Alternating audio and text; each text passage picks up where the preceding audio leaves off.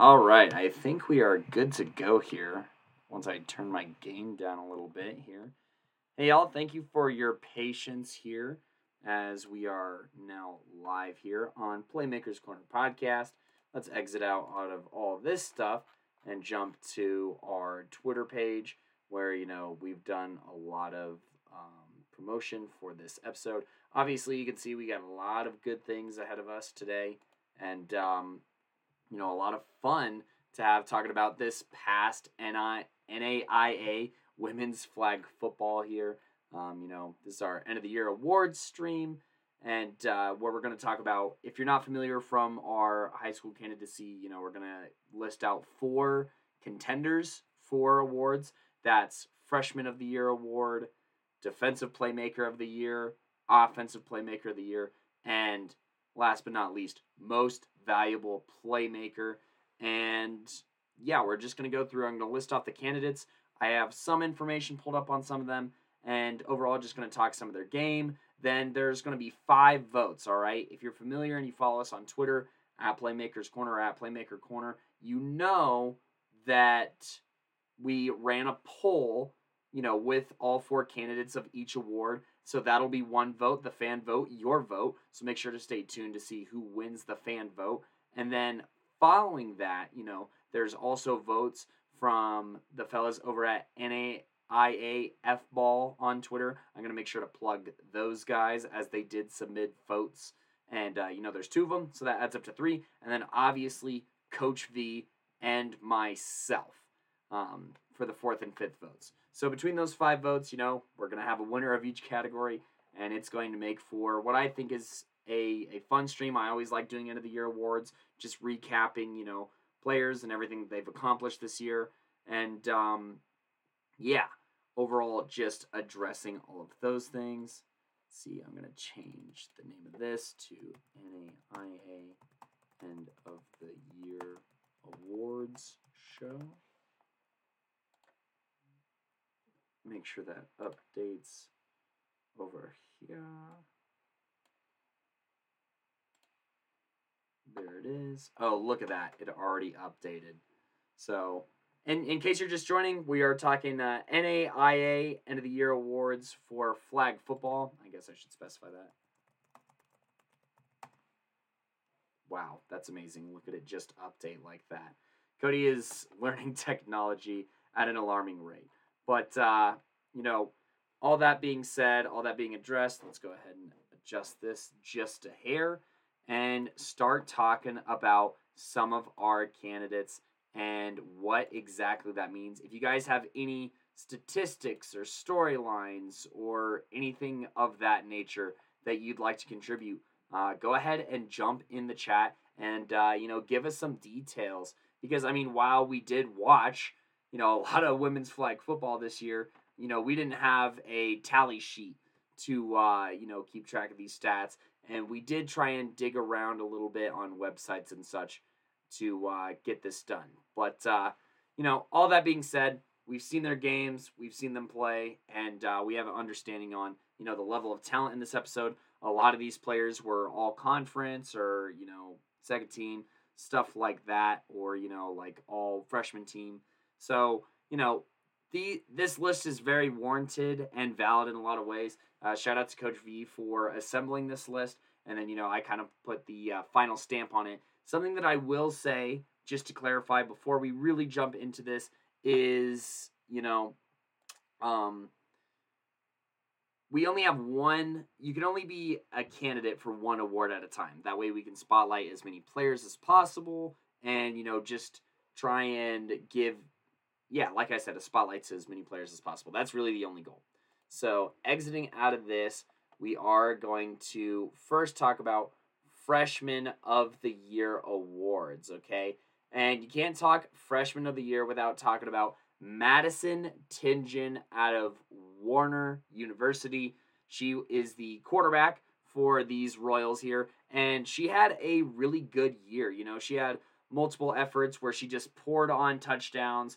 I'm almost positive that, you know, she won you know, like player of the week here, we could be we could jump into uh, news articles here. Yep. So she was an all conference player. She's won, you know, Player of the Week or has been a candidate for it, and uh, you know, formed a really good dynamic uh, chemistry, I should say here, with uh, Cynthia Holmes. So um, you have uh, that contribution, obviously, and you could tell that you know throughout this year that she was constantly learning, constantly developing, and I think that she did a good job of growing each week, but also showing that you know against opponents that you know Warner wasn't supposed to let hang around. Madison did a great job of putting those teams away, showing looking through all of her options, and then obviously, you know, getting her most dynamic playmaker looks and getting her the ball in space, understanding matchups that Cynthia had, and you know, just being very smart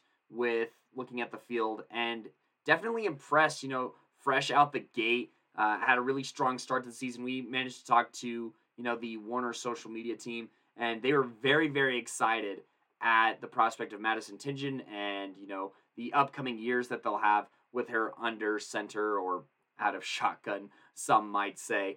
So, you know, you have all of that going for you. Um, the stats here aren't completely up to date, so I'm not going to go ahead and jump through any of those. Um, just because I feel like if we look at the stats on here, people might be misled because she had way more impact than the stats on here reflect. So but do know that even in the limited amount of games of teams that did record stats, she had a positive TD to INT ratio, and this was true for the rest of the year. Threw for a bunch of yards, ton of scores, and you know just lit it up overall for this Warner squad. But you know, now that I just listed off the very first one and gave some background, I'm going to go ahead and list off the rest of the candidates here and then go into more details with each one. So, in addition to Madison Tingen, we also have Caroline Simpson, wide receiver slash defensive back of University of St. Mary's, Angel Roman, athlete, offensive, defensive presence, for freshman of the year out of Kansas Wesleyan, and last but certainly not least, Addison Orsborn out of Ottawa, who, you know, we we talked about how spectacular she played in that championship game and uh, if you haven't already, it is certainly worth a watch. So go ahead and check that out. That's on YouTube under NFL Flag. You can watch literally all the games from championship weekend and get all caught up on that. And, you know, speaking of people who had a really good championship weekend, Caroline Simpson, you know, the uh, pseudo TikTok star, right? If if you don't, go ahead and follow her on TikTok. And, uh, you know, former tackle football player who was recruited to St. Mary's and uh, has made the transition to flag football incredibly well, being an insane athlete, racking up really clutch interceptions on the defensive side of the ball, while also being a bit of a YAC machine on the offensive side of the ball. And we saw her find success against multitudes of teams, but you know, this St. Mary squad was kind of hurting for, well, you know, losing their captain near the beginning of this end of the year tournament, and uh, you know, just dealing with injuries and constant rotation and shuffling and game planning throughout the year. Caroline Simpson was, you know, a little bit of a model of consistency and steady improvement. And um, yeah, at the at the wide receiver position, like I said, she did a good job of picking up some YAC yards, using good speed, finding gaps in the defense, and you know that was enough to make a an impact here for first team offense, you know, being at the wide receiver position. And then she was also a second team defense in the KCAC. So all conference player on both sides of the ball, a little bit better on offense. I'm pretty sure she was mainly recruited as a wide receiver, but I mean at defensive back, she did a good job of baiting quarterbacks constantly and you know just being able to work in a variety of looks um, across you know, her film and overall just put in a really, really good year for University of St. Mary's. I want to say that she's the sole submission for St. Mary's in these end of the year awards, and uh, for good reason. She just played very, very well and uh, was a dynamic player on both sides of the ball. So, still sticking in the KCAC, this is a pretty KCAC heavy segment here. And that is going to be Angel Roman, the wide receiver slash defensive back, similar to Caroline Simpson, but a little bit different in the fact that uh, you know she has a little bit of that game sealing or you know game swinging plays, and uh, I can go ahead and pull that up in a minute. But uh, Angel here, you know, she was a candidate for Playmaker of the Week or Defensive Player of the Week uh, pretty constantly. Um, look, at, on this weekend of March 29th, 2022, right? And this is just one weekend. Oh, get out of here. Um, oh my gosh, what's going on? Stop. Okay. Uh, she had two interceptions, five flag pulls, and a pass deflection. 12 flag pulls against Ottawa. And, uh, you know, this doesn't even count maybe some ways that she could have contributed on the offensive side of the ball. And just to go over her numbers real quick, I mean, look, if you hop on over to Kansas Wesleyan here, they have, you know, this huddle page. They have highlights from different games, right? And Angel Roman is just going to sprinkle her way in through a handful of these games, as well as another uh, baller for Kansas Wesleyan, who we'll discuss later. But, uh, you know, on the season, or at least what we could research and what we could collect from online, I mean, you know, we obviously have DMs and stuff with with some stats, and I will reference them at times. But you know, we want to go off the website the most most of the time. So if it's possible at all to, you know, wow, that was a sweet play. Um, if it's possible at all to have more stats heading into the future, um, either on team websites or especially NAIA should probably keep track of it and just do a better job of broadcasting that. Then you know these are some of the things that we are hoping for. But uh, on the season, what we can find is that she recorded at least 25 receptions for 266 receiving yards, four receiving touchdowns, and then on the defensive side of the ball, 38 tackles, six interceptions, eight pass deflections. These are all from the uh, regular season conference only stats, I should clarify.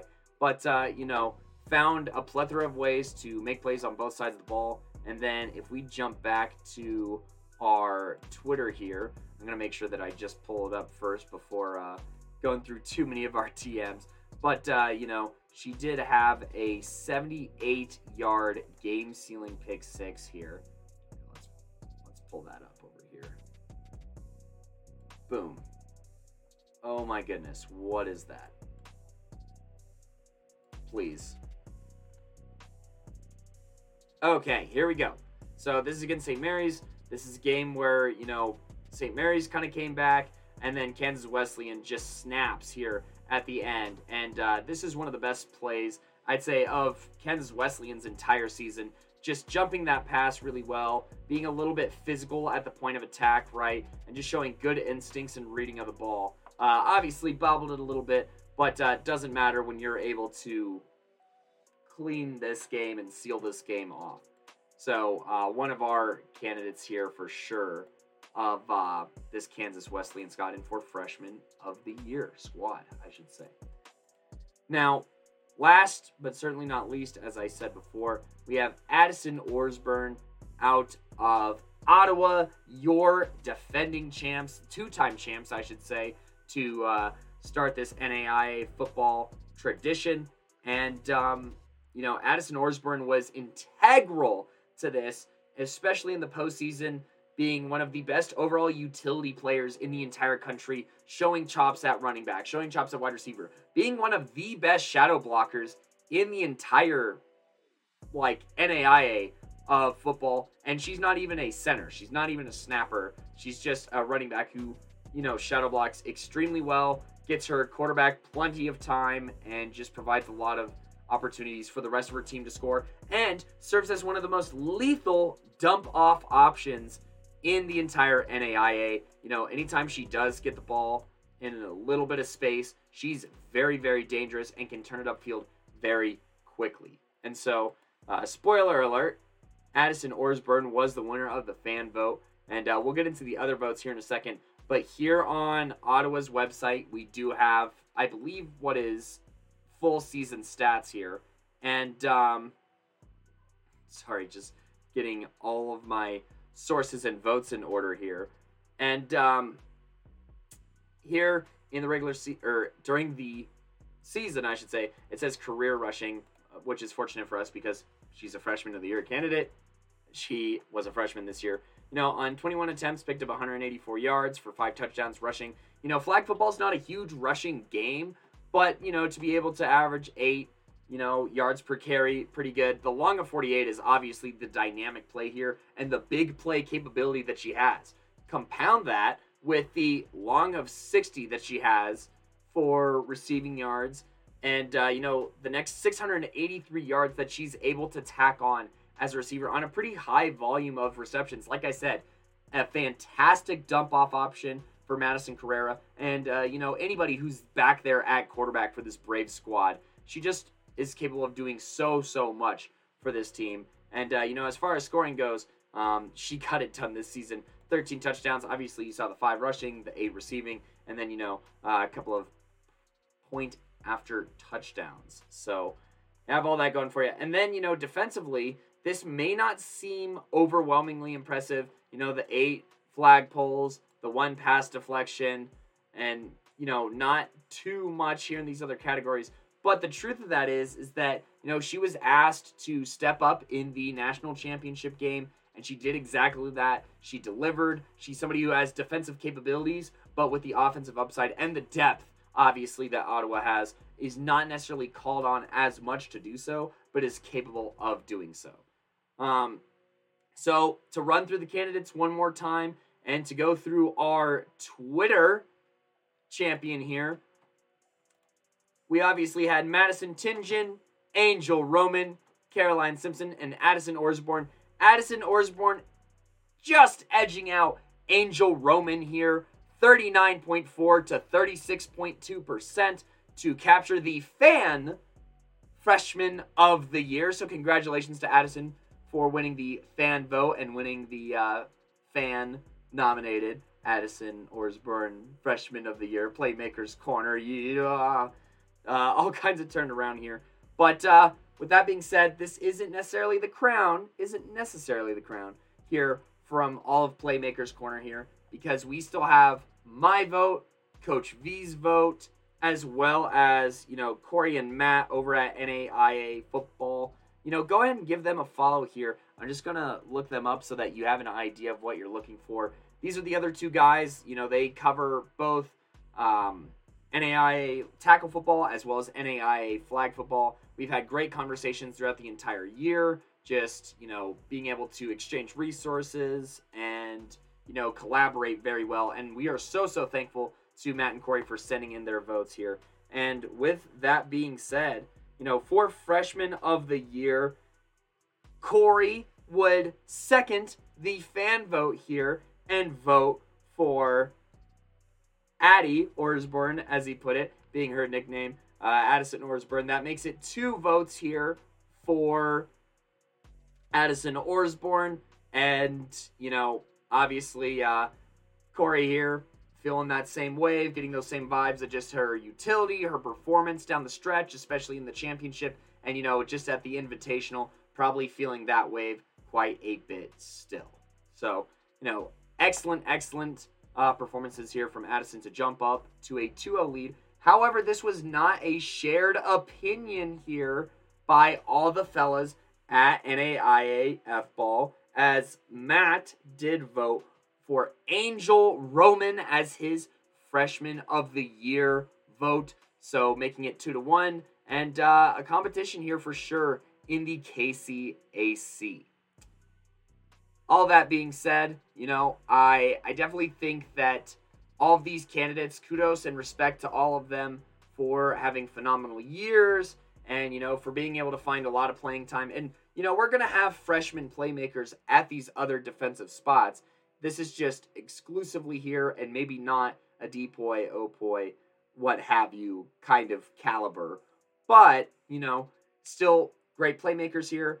And I think I'm going to have to cast my personal vote for Angel Roman of the Kansas Wesleyan squad. You know, just being able to see how well she can split defenses whenever she's running seam routes as a receiver and just finding the open spots on the field. I think that she does an excellent job of showing a lot of IQ on the offensive side of the ball. But as a safety, just being able to force turnovers, take them back to the house, get large chunks of flag return yards for you know this squad, and uh, just be very solid. Uh, pardon me, I got uh, to address something real quick.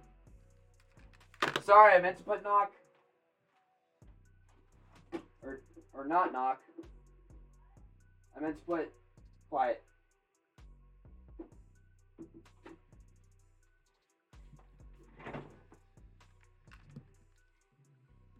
Uh, make sure to uh, gift us some subs so that we can get a studio here and uh, have a little bit more privacy.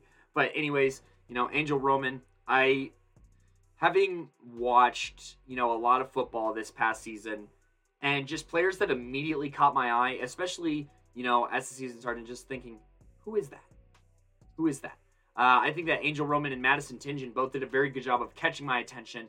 And then I'd say that Angel Roman you know, being able to play both sides of the ball very, very, very well, scoring on both sides of the ball, also, you know, posing as a bit of a threat potentially on special teams. All of those add up to a very, very complete player. And for that reason, I am casting my vote to, to Angel Roman. And that splits the vote two to two. And for the final vote, it is Coach V, which I'm obviously sad that, uh, you know, he couldn't join us tonight. Um, he had some things come up. And uh, in addition to that, we had some really brave keyboard warriors on Tuesday night. So, uh, you know, if you wouldn't say it in person, you probably shouldn't say it. I'm just going to leave it at that. But uh, for freshman of the year, Simon's tie breaking vote, Coach V, is going to go with Addison Orsborn here. Get excited, a little bit of uh, applause here as, uh, you know, Ottawa, you know, has a representative that gets this first category and wins it. And uh, let's go ahead and read the reasoning here for Simon, as a lot of freshmen are considered here, but at the end of the day, Addie won me over in the national tournament. This Ottawa team was already great, but Addie added a dimension. Addie added a dimension uh, to their offense that could potentially lead them to many more national championships. Her big, her big splash playability and high level of blocking earned her this vote. Also, shout out Texas Fury and Texas football. You know, Simon always has to remind us that he's from Texas. But, uh, you know, I see his point of view completely, as did the fans. And obviously, you know, Corey of NAIAF ball, as, you know, Addison, you know, won the fan vote. As we mentioned, she put up solid numbers in basically every single category. And, you know, in the national tournament, did play her tail off and uh, was critical to them winning that tournament. And so, with all that being said, I say, as I'm going to type it out, your freshman or 2022 freshman of the year is Addison Orsburn Orsborn in a three to two vote.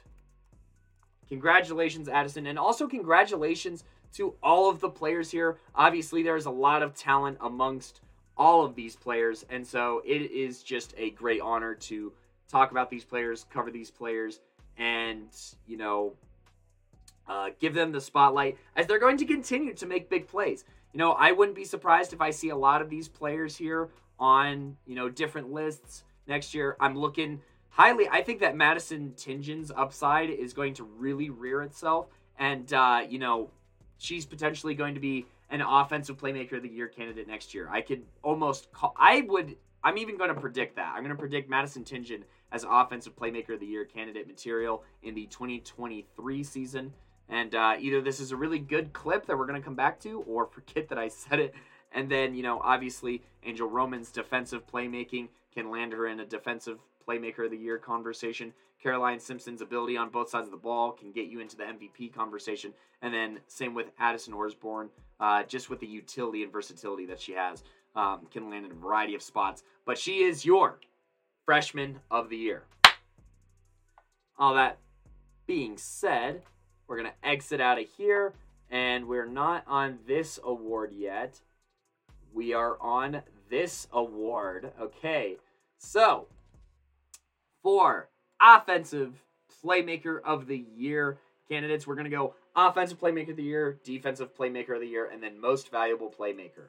And so, in consideration for offensive playmaker of the year, you have Brianna Hernandez Silva out of Kansas Wesleyan, who I, I had a typo when making the polls up, so sorry about that once again. Um, the quarterback for Kansas Wesleyan, who was just an electric offensive athlete. Kennedy Foster, uh, the player that I can't spotlight enough, you know, a winner and recipient recipient of the character award in the Sun Conference, uh, coaching on the side, working a job, and then balling out on game days, you know, racking up a ton of receptions and a bunch of receiving yards, including an ESPN moment. So there's that. Then you have Kayla Burrows out of Webber International. You know, she was able to pick, I mean, she was like a security blanket for this Webber team on offense. And when they needed a go to play, she did exactly that. And uh, speaking of go to and versatile players, you can't talk about it without the voted on Sun Conference um, Offensive Player of the Year, Kiana Akol, who accounts for over 800 yards of offense in the regular season, being that she was asked to pass the ball. She was asked to run the ball and kill the clock with that classic Cole Scott combo, and she also caught passes, as evidence in the very first play of the championship game of Thomas versus Ottawa. So, you know, we got uh, this is a pretty Sun Conference heavy conversation here, as opposed to the freshman of the year, more of a KCAC thing. Here in the Sun Conference, we got a lot of you know representatives here for Opoy, and then you know obviously Brianna Hernandez Silva. So I'm actually gonna go from the from the back forwards here. Now this is kind of like an end of the season thing that uh, Thomas put together. We're missing it as well. Um, man, the season really went by way too fast. Uh, but uh, know, Kiana Cole, like I said, racked up over 800 yards of total offense. We actually have some stats in here. Uh, you know, on the season, or at least in these recorded games, I should say. Uh, th- throwing for 216 yards, four touchdowns to two picks. Rushing for 67, and this is how I know it's not the whole thing because she did a lot of damage on the ground this year uh, for two touchdowns, receiving, catching for 200 yards, and a score. Also returning some punts, and then, you know, she also contributed on the defensive side of the ball. But, uh, you know, she was voted as, you know, the athlete submission for the all conference teams in the Sun Conference. So, or, you know, my bad, this is the NAIA national tournament team. So, as an offensive athlete, she was voted that for the for the tournament, and she also was an All Sun Conference player, as evidenced by her ability to win Sun Conference uh, Player of the Year, right? Or Offensive Player of the Year, I should say. And, uh, you know, make sure to go ahead and give her a follow on Twitter. You have her right here. Um, this is the over 800 yards in just one season. She's a freshman, so she could have been a freshman of the year candidate, but she did just enough to push into the offensive playmaker of the year conversation. So a little bit of a bridge there, a little bit of a line, and uh, did not play like a freshman, but definitely balled out, you know, like an experienced vet here. So go ahead and give her a follow on Twitter. And um, look at that all tournament team. What a baller. And, uh, you know, Kiana was integral to this team winning the Sun Conference as they were crowned Sun Conference champions and able to help this team also make it to the end of the year tournament. So that's Kiana Cole of Thomas University, Nighthawks football. And uh, next, we're talking about Kayla Burrows, the, you know, in the regular season, 10 touchdown, nearly 60 reception, half a thousand yard owning receiver who, you know, also was used as an offensive weapon and uh, just did a multitude of things right here. So, jumping over to Kayla here, here she is. I mean, look, she gets it done on both sides of the ball because here she is winning a defensive player of the week, right? You know, with a bunch of interception, return yards, and, uh, you know, just like defensive touchdowns, obviously. But we're talking about her on the offensive side of the ball during the regular season, racking up 73 rushing yards and a touchdown. but the 562 receiving yards and the 10 receiving touchdowns, including two three touchdown performances on only four receptions, mind you, in both those games. Uh, Kayla Burrows made a name for herself for us here at the podcast, as well as, you know, the entire country. And, you know, I would say was the best offensive weapon for this Webber team, and uh, one that, you know, definitely alters the win total of this team over the course of the season for the better.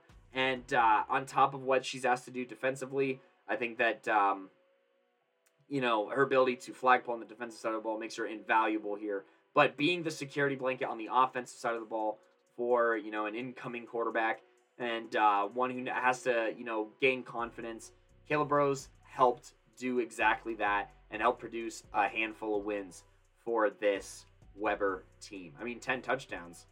That's pretty irreplaceable uh, output. So that's Caleb Burrows. Up next, we have the SportsCenter soaring Kennedy Foster, who we actually did a breakdown of once upon a time. So go ahead and give that a listen. But here she is right here. This is against Midland. And whoop! Oh my goodness. You can't spell oh my goodness without Odell Beckham style catch. I mean, look at this. Oh my gosh. Hey, get out of here. Look at the extension, the verticality, the positioning everything about this to help her quarterback out and reel this one in and drag the toe to just scoot into the back of the end zone.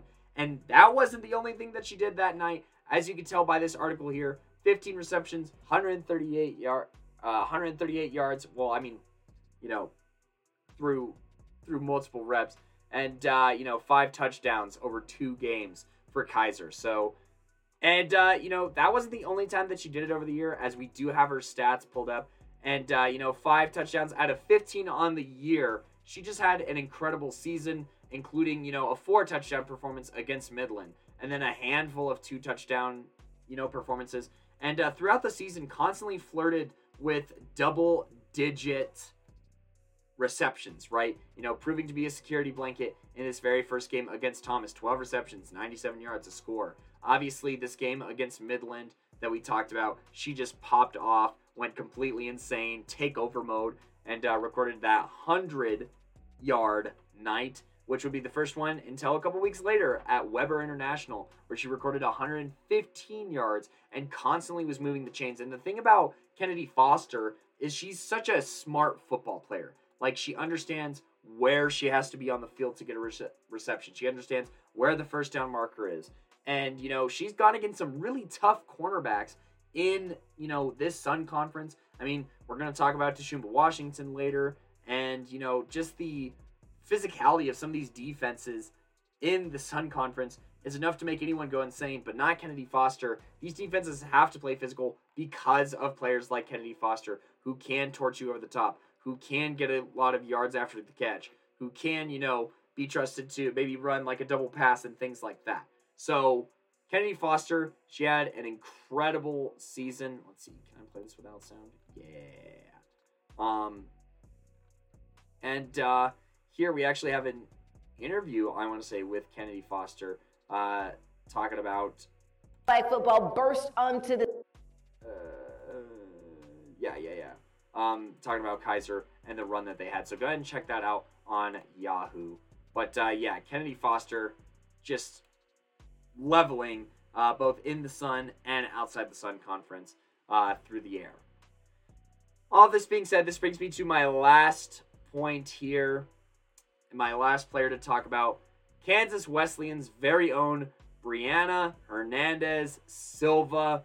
Look, she's had six touchdown performances. She's had, you know, I'm just going to let the highlight reel kind of speak for itself as, you know, we kind of go over some of the votes here a little bit. But I mean, Brianna Hernandez Silva, just through the regular season in conference only, in conference only, so this is a very limited focus of stats here. She recorded 1,127 passing yards, 20 touchdowns, 7 interceptions. This is regular season only. 622 rushing yards and 8 rushing touchdowns. So just between those, she's already, you know, putting herself in an upper echelon.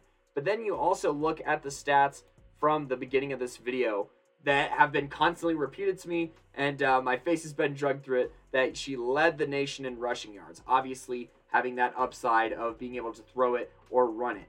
1,200 passing yards and 800 rushing yards, totaling for a 2,000 yard player. And I mean, let's just watch some of the film of some of these passes that she's able to make. You know, that's a touchdown pass.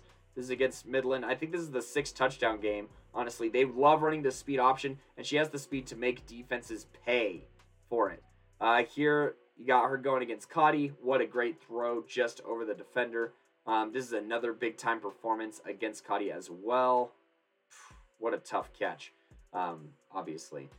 Um, here she is dancing around, and she'll keep her eyes downfield, and sh- then she'll throw a pump fake when you think that she's finally going to commit to the pass, and then burn you with her legs, right? So you can't play her too conservatively, um, or she's going to burn you.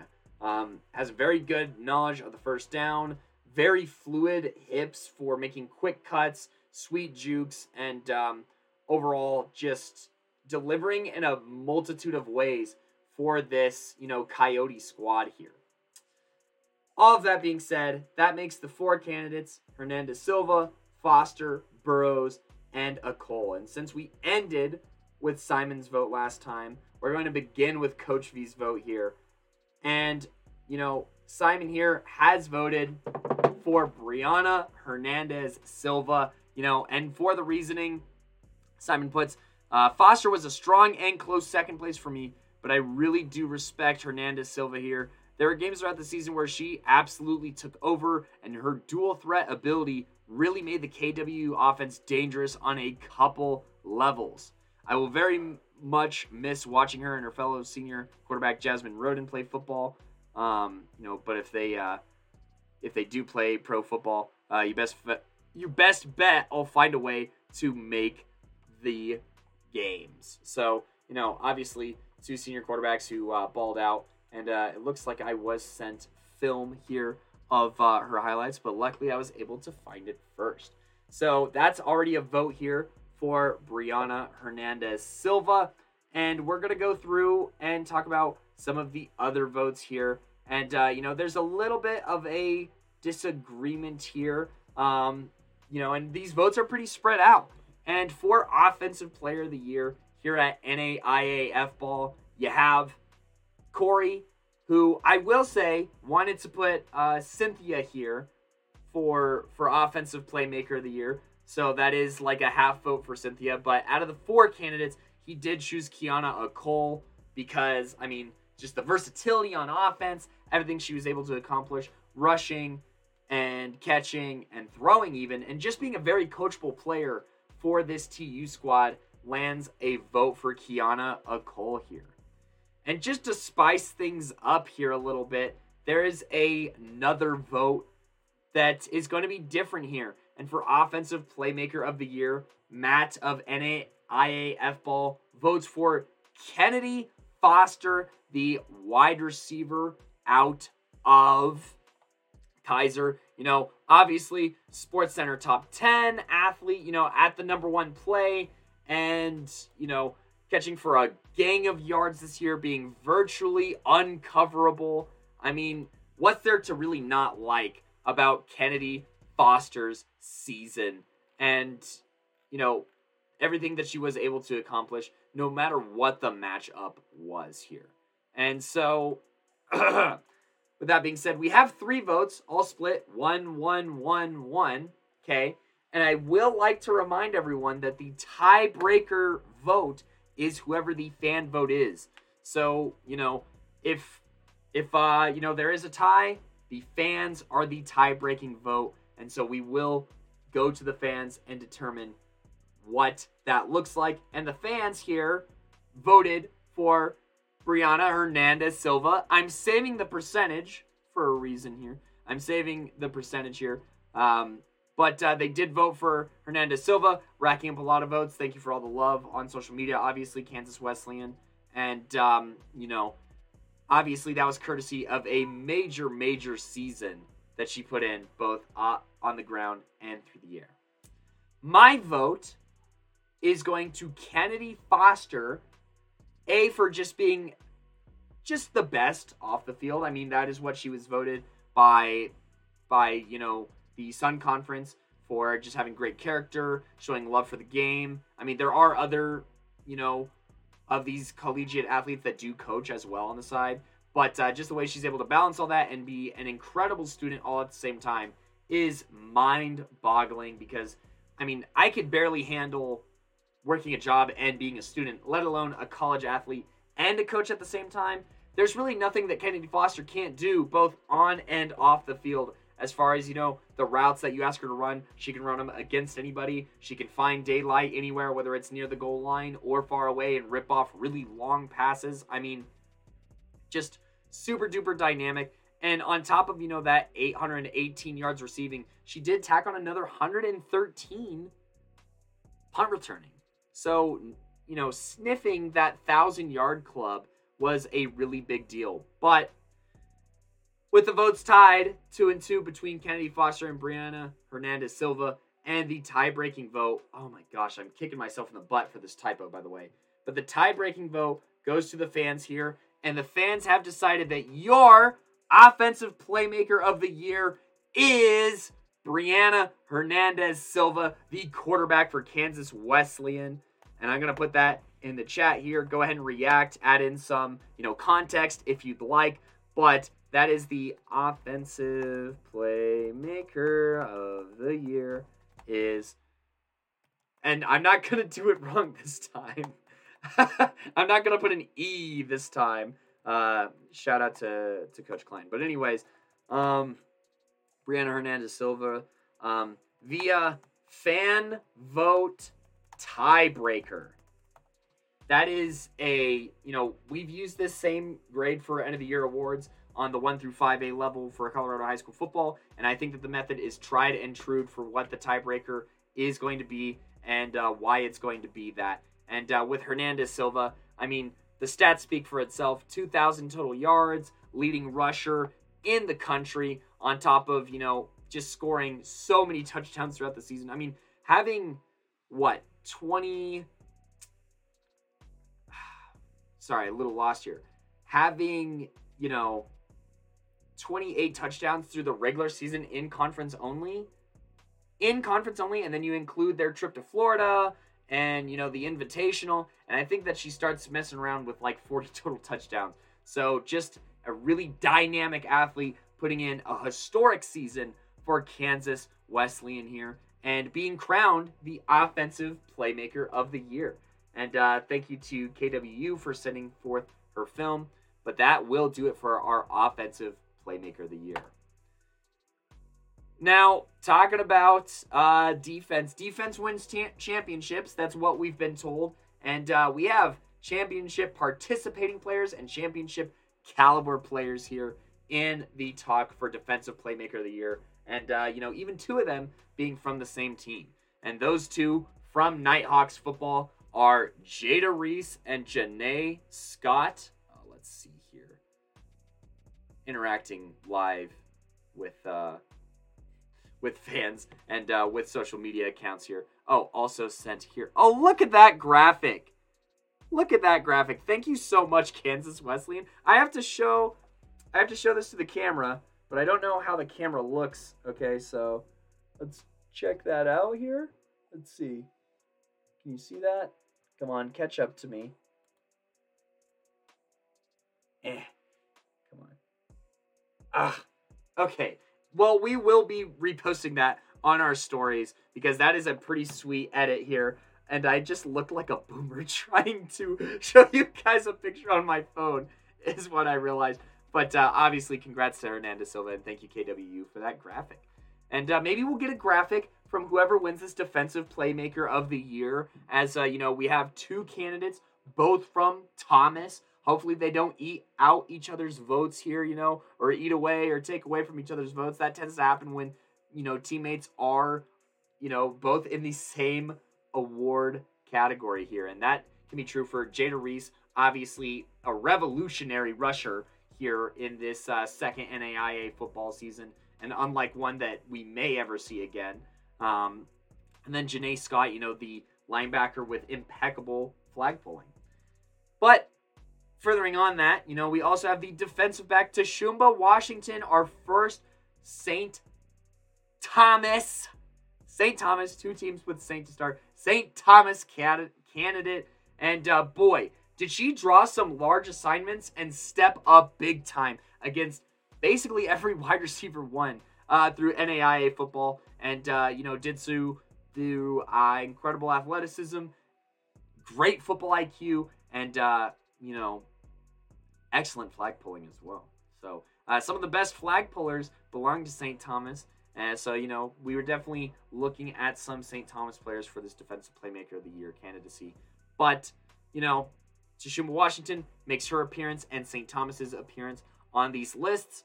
And then last but certainly not least, Abby Brown of Ottawa. So, you know, we got a couple of different big time playmakers here. I just realized that I am on the MVP tab and that we need to jump over to the DPOY tab. And, uh, you know, it's going to exit out of here. Let's go ahead and just start from the top here with the order that, uh, you know, we wrote these down in and uh, talk about Jada Reese, this rusher who, you know, these stats aren't uh, indicative of exactly how much she did.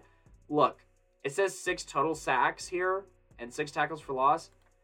There's one game where she had five sacks at least and was a constant drive killer. And she would do that week in and week out. I was blown away. And, you know, as a Denver Bronco fan and somebody who grew up watching Von Miller and, you know, watching him win, you know, a D, an MVP in the Super Bowl, I love me pass rushers. And Jada Reese is one who's super athletic. She can chase down the best of the best as far as quarterbacks who can scramble. She's a great flag puller. She does a great job of squaring up, but also being able to athletically make some crazy angles and reaches of flag pulls to, you know, sack the quarterback. She's insanely fast off the line. Like one of the quickest first steps in all of foot all of college football.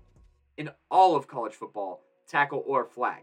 Uh, so that first step is lethal and you know led to her being an absolute game wrecker here for Thomas. She racked up, you know, um, playmakers of the week, or you know, playmakers of the week. Yeah, I said that right. As well as, hey, what is going on here? Replay this.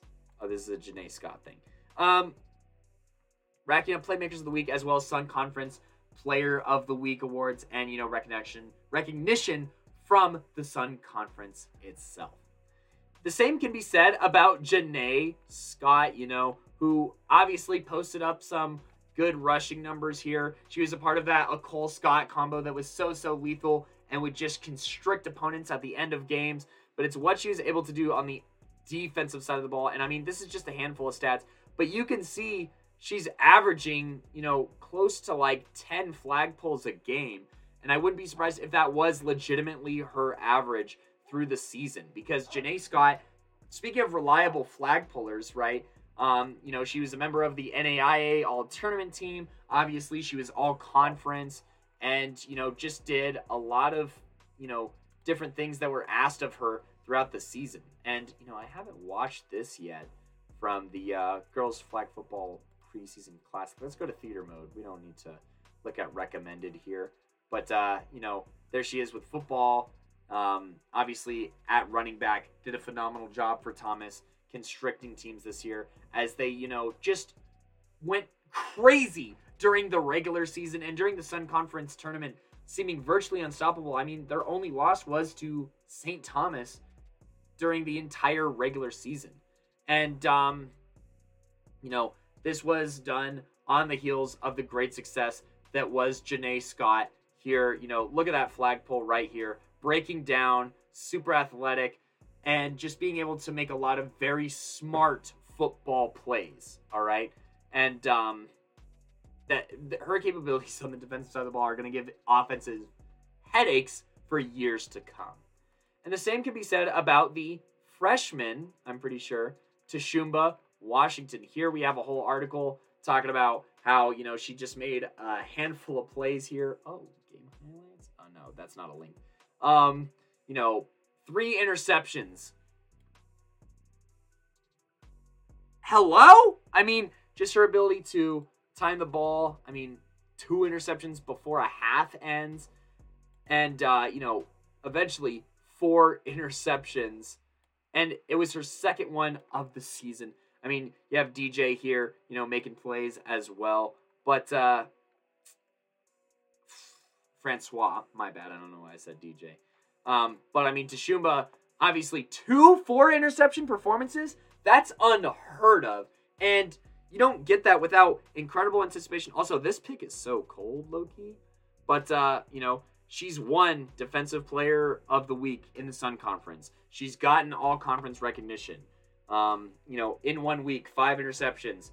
Two of them were pick sixes, right? I mean, just an ability to make so many plays. Get out of here. Um, for this STU squad and integral on why they were so solid on defense because I mean once you're if you have a defender that can just absolutely erase a single threat on offense, it makes the rest of everyone's jobs easier because you don't have to worry about like doubling someone. It's like no, Tashuba can handle that. You don't have to worry about you know exchanging coverages because you don't know if they can go across the field. No, Tashuma can handle that. Like her IQ for the game of football and her anticipation make her not only like a defense a defensive playmaker of the year kind of prospect, but also a consideration for a most valuable playmaker just through defensive efforts. And uh, you know, if you're able to do that, that is something incredibly special and something that we had to recognize here on the pod. So, moving forward, though, we have last but certainly not least, Abby Brown of Ottawa obviously, you know, okay, this this film is pretty old here, but I just wanted to play something here. Abby was asked to do it all for this Ottawa team. You know, she had a bunch of flag pulls, make that 94 flag pulls, two sacks, seven interceptions, and 18 excuse me, 18 pass deflections. You know, she's able to do whatever is asked of her, which obviously makes her incredibly easy to coach and makes her invaluable to this Braves defense, who, you know, eventually went on to win a championship. And, uh, you know, she also made some plays in that championship game this in this 2022 season is what I'm talking about. And, you know, made some touchdown saving flag pulls and, you know, made the game sealing interception in the championship game um, by by jumping this this route, right? So she obviously hey, get out of here. I just don't want to end up on one of these Hudl playlists. It's like a, a spiral that never ends. And if you don't believe me, here are the stats literally right here, right? So she has the numbers to back up her contributions and her versatility on the defensive side of the ball. And, you know, this versatility was enough to warrant a vote from Matt of NAIAF Ball voting for Abby Brown here as his defensive playmaker of the year candidate. And I mean, how could you not with that impressive resume that she put forth and um, you know just everything she was able to accomplish on defense and the versatility? I mean versatility is invaluable for any football player and for abby to be able to do it so well and just be so coachable is just spectacular. I mean oh was there a video in here i mean look at this i mean these people's lives here at ottawa are like a movie so and you know, while we're here, we're gonna check out. I mean, Julian Mendez here says easy vote, scariest player on defense and nicest person off the field. So he agreed with Matt here and voted Abby Brown on his poll. Let's see how it stacks up with the rest of fans here. And the fans are going to second Matt here, putting Abby Brown at a 2-0 lead on this defensive playmaker of the year spot as she captures 61.1% of the vote. I mean, look, you have some Janae Scott getting 20.8%, 13% from Jada Reese. You could argue that these players might be eating each other's votes, but even combined in the fan vote, they're sitting at 33%, nearly 34. Abby Brown almost doubles that by herself. And, you know, uh, the Ottawa, you know, nation shows out very strong on our Twitter polls. Make sure that, you know, if you're one of these programs that uh, you promote your players and try and retweet it, or you know, point us in the direction of your players if uh, we can't find their social media because maybe they have a different username or something along those lines. But congratulations to Abby Brown for being named the fan defensive playmaker of the year. which is only half the accomplishment, only half, right? You have the fan vote, which matters and it gets recognition, but how does it fare to the rest of the votes here? And so, that being said, we do have a swing in the other direction towards Jada Reese's contrib- contributions on the defensive side of the ball, as Corey of NAIA football voted for Jada Reese being one of the best pass rushers in the nation. And, you know, that is a vote that is seconded by Coach V here. And let's go ahead and read Coach V's reasoning for voting Jada Reese. A lot of great players were in consideration here. Yes, this is probably this was the hardest vote for me personally because all these players, I mean, I love defense getting recognition, especially, you know, in a game of flag football that's so offensive based, offensive heavy, lots of passing. Who makes an impact on the defensive side of the ball? Who slows down all these dynamic athletes that are on the offensive side of the ball causing havoc? And I got to agree here with Simon that it is, you know, a tough vote. This was a very tough vote. It wasn't a landslide like this for the people uh, on the other side of the screen here, uh, outside of the fan vote. And here Simon puts, but Jada Reese was a key part of this elite defense. The way she played in the Ottawa game was nearly perfect, and I would have personally gave her MVP if they won the national championship. Even before the national tournament, though, she won Thomas a lot of games and terrorized plenty of offenses. We're extremely lucky to get to see her and this defense run it back this year. And so, you know, this was a sentiment that was shared obviously throughout the regular season for women's flag football and, you know, just the impact that all these players had, especially when talking about Playmaker of the Week candidacies and, you know, who jumped out to us. You know, Tashumba Washington was a player who jumped out to us. Janae Scott, with a bunch of flag pulls and pick sixes in very close games, was a player who jumped out to us. Abby Brown's defensive prowess was something that jumped out to us. You know, this was a very common conversation throughout the year for for us here in the studio and behind the scenes and just wondering how are we going to you know properly award some of these players, right? And how do we properly recognize you know some of these players and what they were able to do during the regular season, right? And then you look at the postseason and see who is able to carry over this success. And all of these players carry over their success to the postseason, and it makes it even harder every single time. We cannot catch a break on on who to on who to choose for this defensive playmaker of the year candidacy. That being said, we do have the vote split two to two, and it comes down to Coach Cody.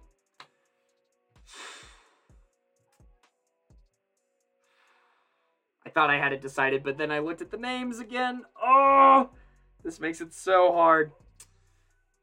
Ah, gosh, this is a really hard vote. But I am going to crown, with the deciding vote, I am going to crown Jen, Jada Reese. Going back and forth there one more time as I'm literally deciding. I'm, you know what, it's final. Jada Reese is your defensive playmaker of the year.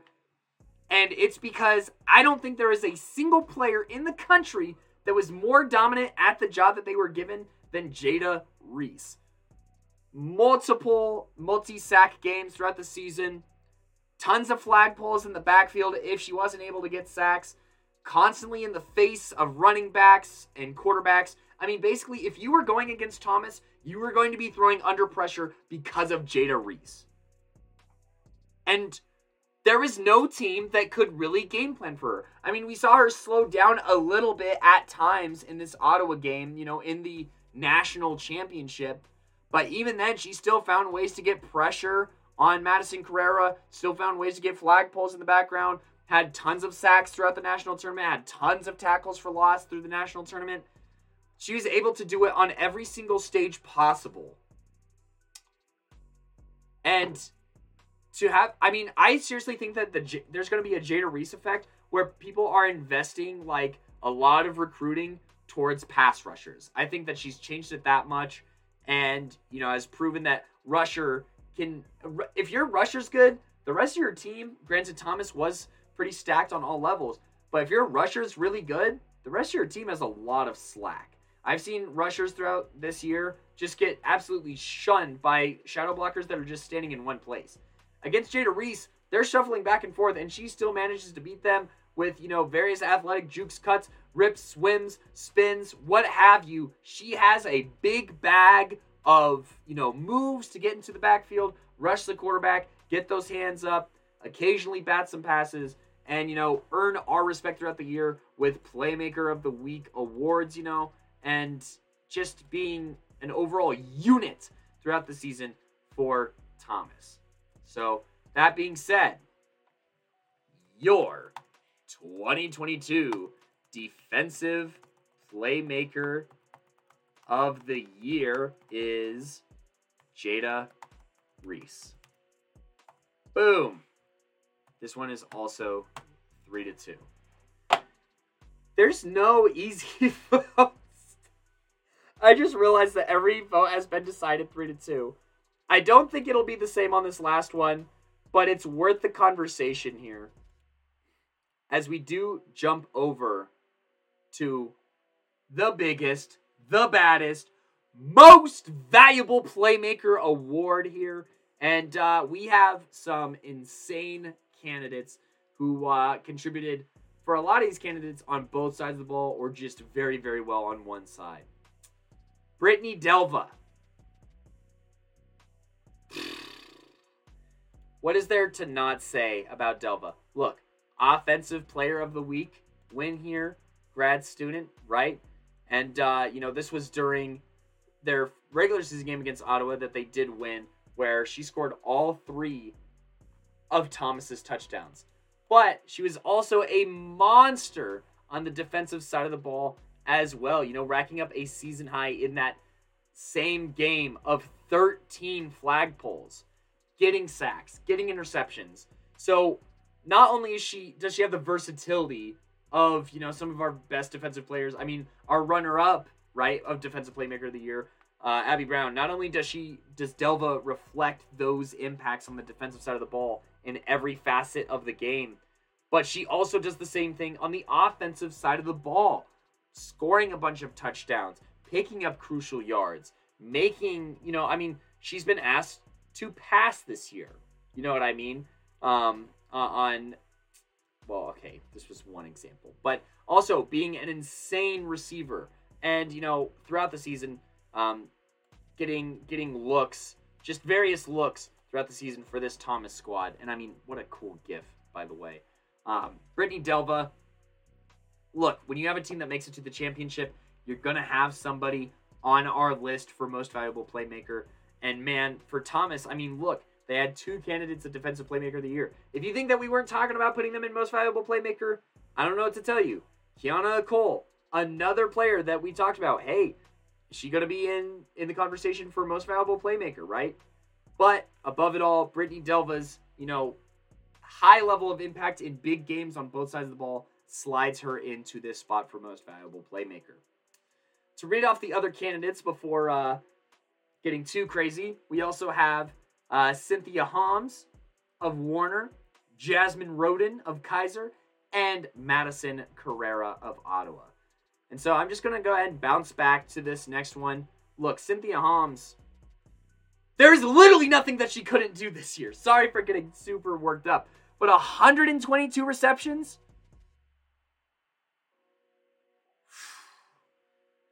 That's like that usage rate is insane on just the offensive side of the ball. On just the offensive side of the ball, 122 touches, right?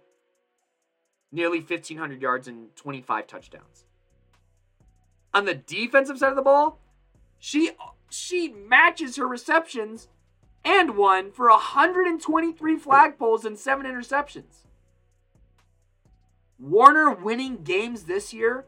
Obviously, shout out to the rest of their squad and Madison Tidgeon, but Warner winning games this year and competing against big time talent hinged a lot on Cynthia being able to make plays in double coverage, being able to pull down passes in triple coverage, being able to pick up yards that just weren't there, being able to duck, dive, dip, and dodge her way for more yards, winning, you know, I mean, even as far as being crowned the 2022 Women uh, Sun Conference Player of the Year, right?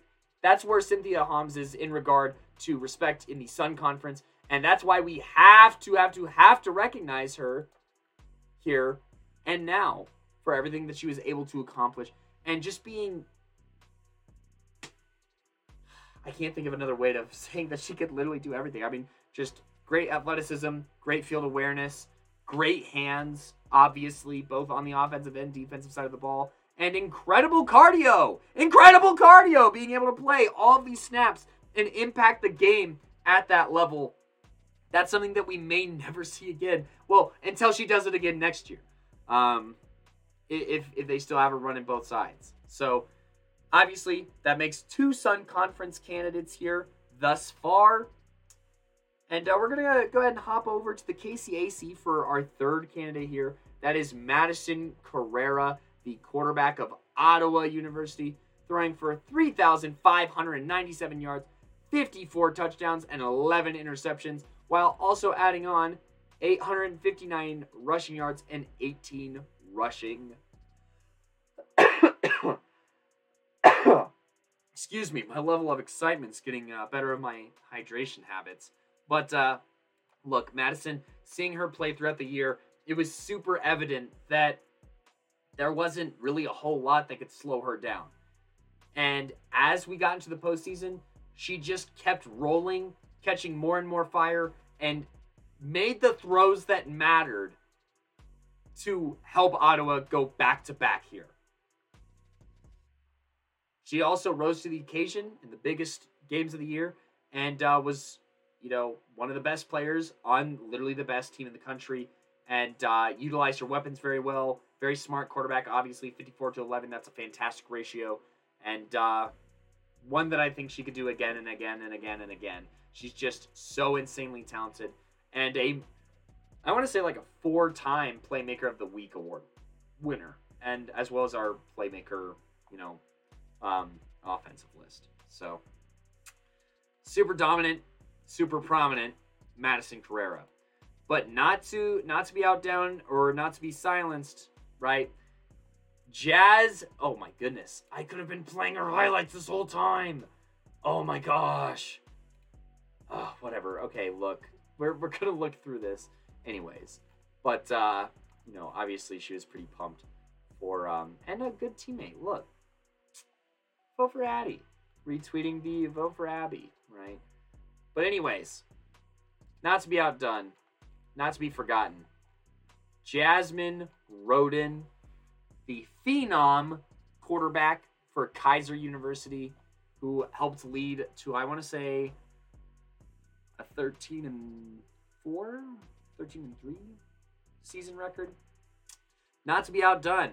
You know, 2,680 passing yards. Less passing yards, yeah, yeah. 66 touchdowns, though, to 11 interceptions. A 6 to 1 TD to INT ratio. Holy cow. That is a phenomenally smart quarterback and one who could also, you know, occasionally pick up a first down here. Uh, 114 rushing yards and three rushing touchdowns. And uh, I believe this is Sun Conference only stats. Um, if we go ahead and look at her season here, you know, as season longs, then has season totals right here. Um, there's that 2680, that, um, or 36 touchdowns. My bad. Um, I think, yeah, 36 touchdowns. So actually, like a three to one, but still an incredible ratio.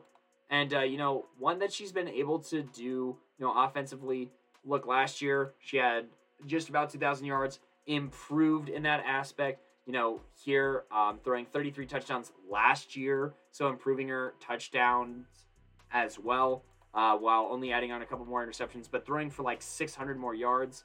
Incredible growth and performance out of Jasmine Rhoden here, um, who is a huge part in, you know, Keiser being able to make it to the Sun Conference final, being able to make it to the semifinals of the Invitational, and uh, things like that. I know that we had one fan, you know, tweet, "Hey, uh, vote the obvious choice here, uh, Jasmine Roden."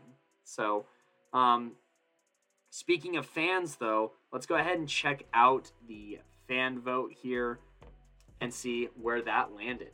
And so the fan vote lands at 43.3% and uh, just edges out Jasmine Roden here as well as uh, Cynthia and Brittany here. Um, look, Madison Carrera, she did it on the biggest stage. That makes it a really easy vote for fans. And, uh, you know, that's out of 353 votes. So that is a dang good amount of votes here for Madison Carrera. And once again, Ottawa showing out on social medias to uh, help promote their players. I'm going to speak here real quick and uh, cast what is the sole vote here that's uh, not necessarily uh, Madison here. I'm going to vote for Cynthia Homs here because, I mean, look, that output on the offensive and defensive side of the football is absurd. I would be worried if they ever put this kind of output again. And, you know, this is obviously very different sports, right? But being a Russell Westbrook fan, and you know a player that can do it all and just leaves everything on the field every single play that was cynthia homs this year and you want to talk about valuable how invaluable is 122 receptions and 123 flag pulls irreplaceable production if any other team in the country had cynthia uh, I mean, look, I don't think that she maybe gets the same production because of looks or whatever, but I mean, every team in the country would want to have Cynthia on their squad, right? I mean, you could say the same about, you know, these other candidates, but you can go back and forth on, you know, who do I want to be my quarterback? Maybe does it depend on the talent around them? Who do I want to further to be my running back or wide receivers, right? You can go back and forth on that all day.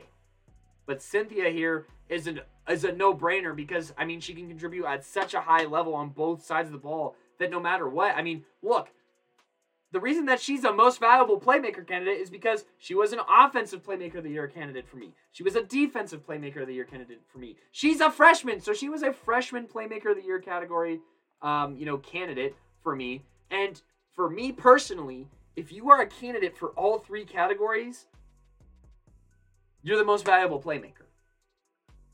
Now, this is it's okay that this sentiment isn't shared by me, and no disrespect to who does this win this award. It has nothing to do with these other players. It's me being in total awe of just the performance that Cynthia has here. And you know, uh, Madison Carrera, who we're going to talk about more here in a second, championship winning quarterback. You know, being the best player at the most important position is important. And that's why Madison Carrera is is so impactful and uh, you know struck so many chords here throughout this voting process. Jasmine Roden, obviously somebody who's been doing it for a while, improved from last year on a really good squad and helped you know keep Keiser as a contender. And then you know obviously Brittany Delva being one of the best players on a contending team, but I still don't think any of them can accomplish maybe what Cynthia did and the level of which that she did it to.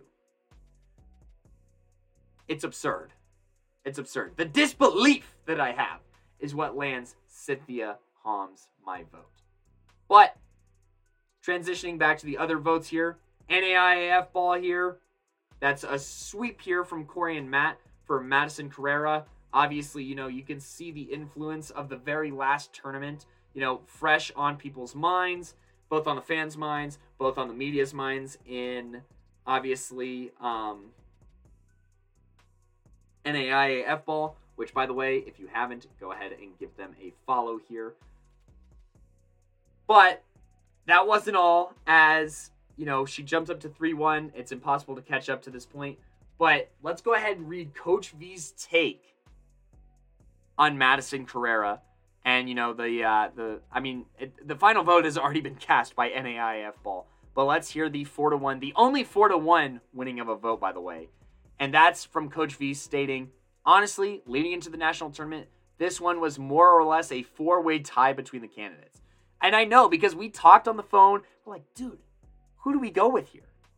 And I know that he was talking Cynthia, he was talking Brittany. Um, he's always been a huge Jasmine Roden fan. You know, if he could get a jersey of Jasmine, I'm sure that he would rock that everywhere. Well, in his words, I would take a jersey from every single player just to make me look bad. But anyways, um As he continues, quote, but it takes a truly excellent player to make the play she did in this tournament against the best in the entire country. I mean, two defensive playmaker of the year candidates, an MVP candidate. Having to match the output of an offensive playmaker of the year candidate. Both these teams were very stacked, and you know, once we got into the tournament, it was very apparent that these two teams were going to meet up right in Ottawa and Thomas for a second time. But uh, continuing, sorry, back to Simon's quote. Quote: She's worked hard and improved this season as well. Football is a team sport, but national champions start with the leaders. And I respect the heck out of all these votes, and I respect the heck out of all these candidates. But that does make the 2022 most, oh goodness, I forgot how to type, valuable playmaker award goes to Madison Carrera. Boom. Of Ottawa 4 2 1. Now, I do want to release some graphics of, of my own, but I will have to edit all those. But just as a recap here freshman of the year, Addison Orsborn wins that 3 to 2. The candidates who I want to put some respect on here included Angel Roman, Caroline Simpson, and Madison Tingen of Kansas Wesleyan, St. Mary's, and Warner, respectively. Your offensive playmaker of the year is Brianna Hernandez Silva with the fan vote tiebreaker in what was the closest vote, right? No, because it, it was like 2 2 1. It was 2 2 1. Oh, I should actually put that. Oh, no, nah, it's fine. You get the fan vote tiebreaker. But 2 2 1, Brianna Hernandez Silva wins that over, you know, the other two vote recipient, Kennedy Foster, the wide receiver of Keiser, Kayla Burrows, the offensive weapon of Webber, and Kiana Cole, the Sun Conference Offensive Player of the Year, who earned one vote from NAIA Ball. So just reminding people as we go of how the votes were split up. Defensive Playmaker of the Year, really, really tough category. Excellent talent. Obviously, in all these categories, actually. I don't even know why I'm saying that.